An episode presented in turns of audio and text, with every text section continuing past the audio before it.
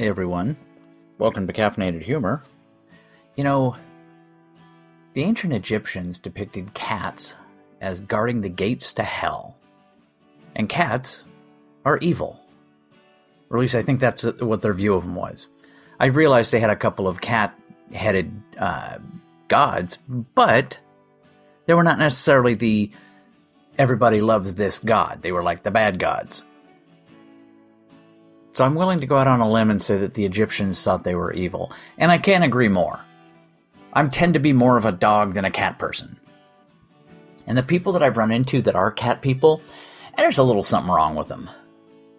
Some people say don't judge, I'm gonna judge. You know, there's a, a chart they have somewhere, and it's like, okay, if you are single, you go, you take your age, going down the column, and in the row, you put how many cats you have, and then you like bisect the two. Oh, batshit crazy. That's where crazy cat people come from. I would say cat lady, but hey, we're not looking to be, you know, sexist here. I think everybody has an equal opportunity to be just batshit crazy. Plus, cats for no particular reason can just attack you. It's like they have their own agenda. A dog? If a dog is out of your eyesight for more than 30 seconds, it's like the first time he's seen you in weeks and he couldn't be happier. That's honestly a nice trait. Think about it. What if your friends were this way? If you, let's say you uh, went out to a bar with some friends. COVID's relaxing, people are going out to bars again. Everybody's at the table, you leave and go to the bathroom, and the second you come back to the table, the table erupts as if you just got released from prison. Your friends couldn't be happier to see you. And who wouldn't love that?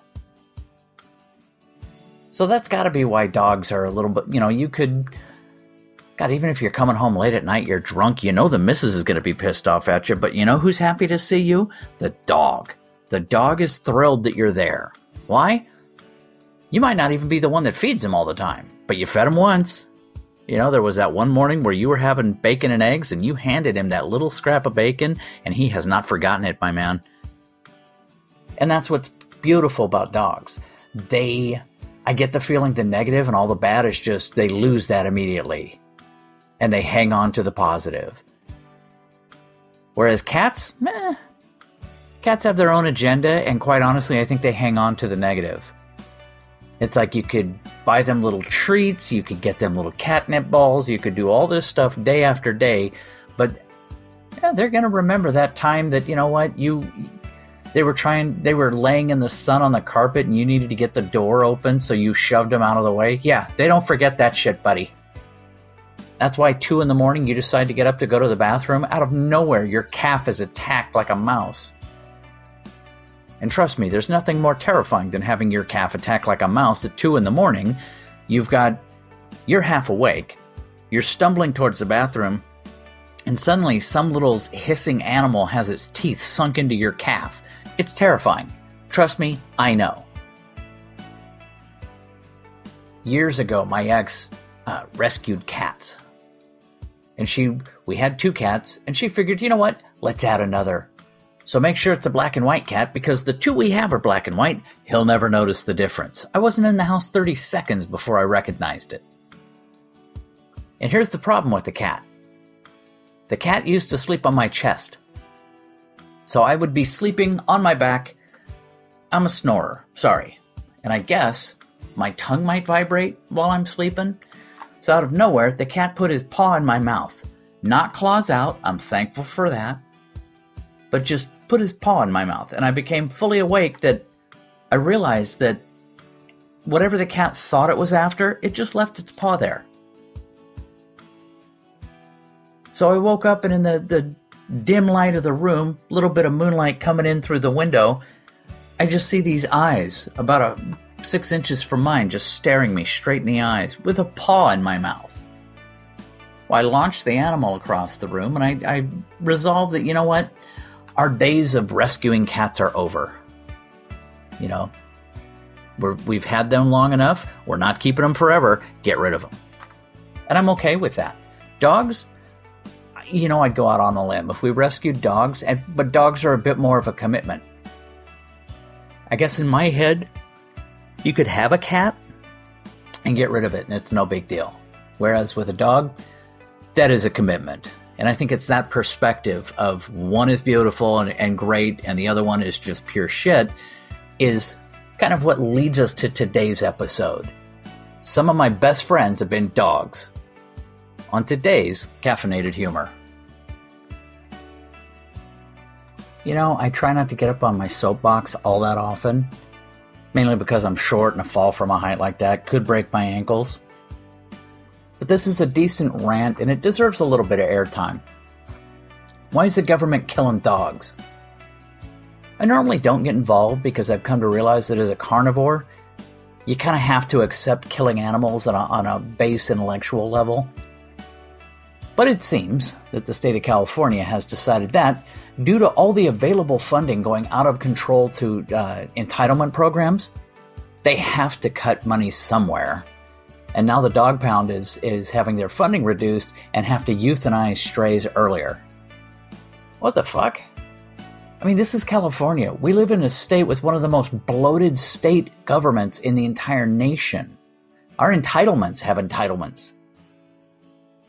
But the first thing that they have to cut has to be schools, cops, firemen, and keeping dogs alive. Meanwhile, state legislature just voted themselves a pay raise. They do it consistently, year in, year out. I shit you not. We're in the middle of some tough economic times, you know, for the last few decades. And our state representatives decide that they just don't make too much, they don't make enough goddamn money. There are times I kind of feel like a bad person capable of terrible behavior, but even at my worst, I don't think I could be a politician. There's something that happens to somebody when they become a politician. It's like a mental shift over to the dark side. You know, if you could take brain scans of like the the world's worst pedophile and a politician and compare them, you're going to find a lot of things that are, are very similar there and things you would never condone in your personal life become the focus of a fact finding committee. Now, I realize any politician with any skill at all can give you a, a letter perfect reason why this is either good or bad, you know, depending on whether they're running for re election this year.